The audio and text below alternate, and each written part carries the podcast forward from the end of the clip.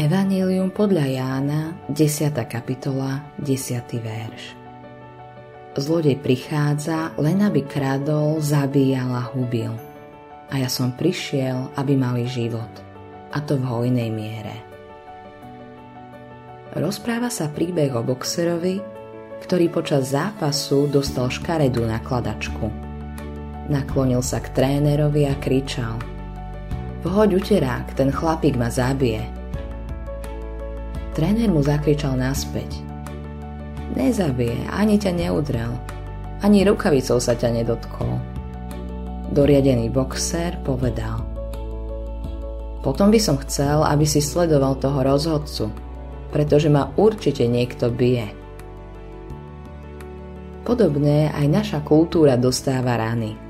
Naše deti dostávajú rany. A nevedia ani, kto ich udiera. Jednou z najgeniálnejších stratégií, ktoré sa Satanovi podarilo zvládnuť, je presvedčiť ľudí, že neexistuje, zatiaľ čo manipuluje ich životy. On je aktívny.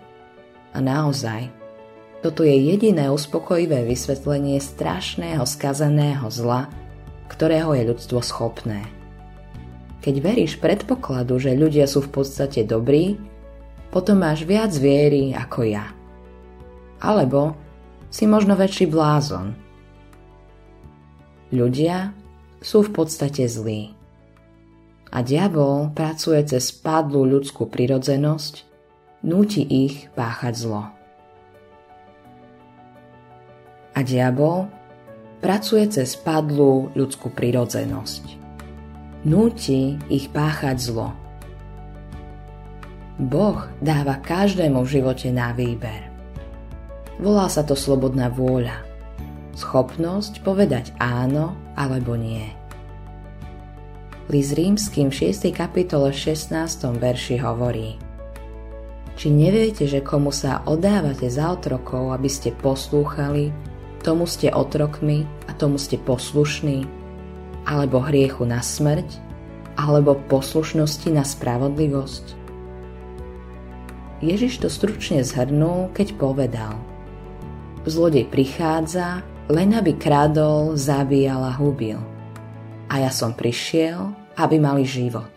A to v hojnej miere. Evangelium podľa Jána, 10. kapitola, 10. verš. Tu je tvoja voľba v živote. Boh alebo diabol. Nepodceňuj diabla.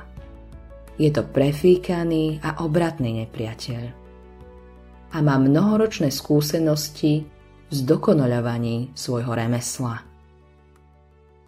Autorom tohto zamyslenia je Greg Laurie.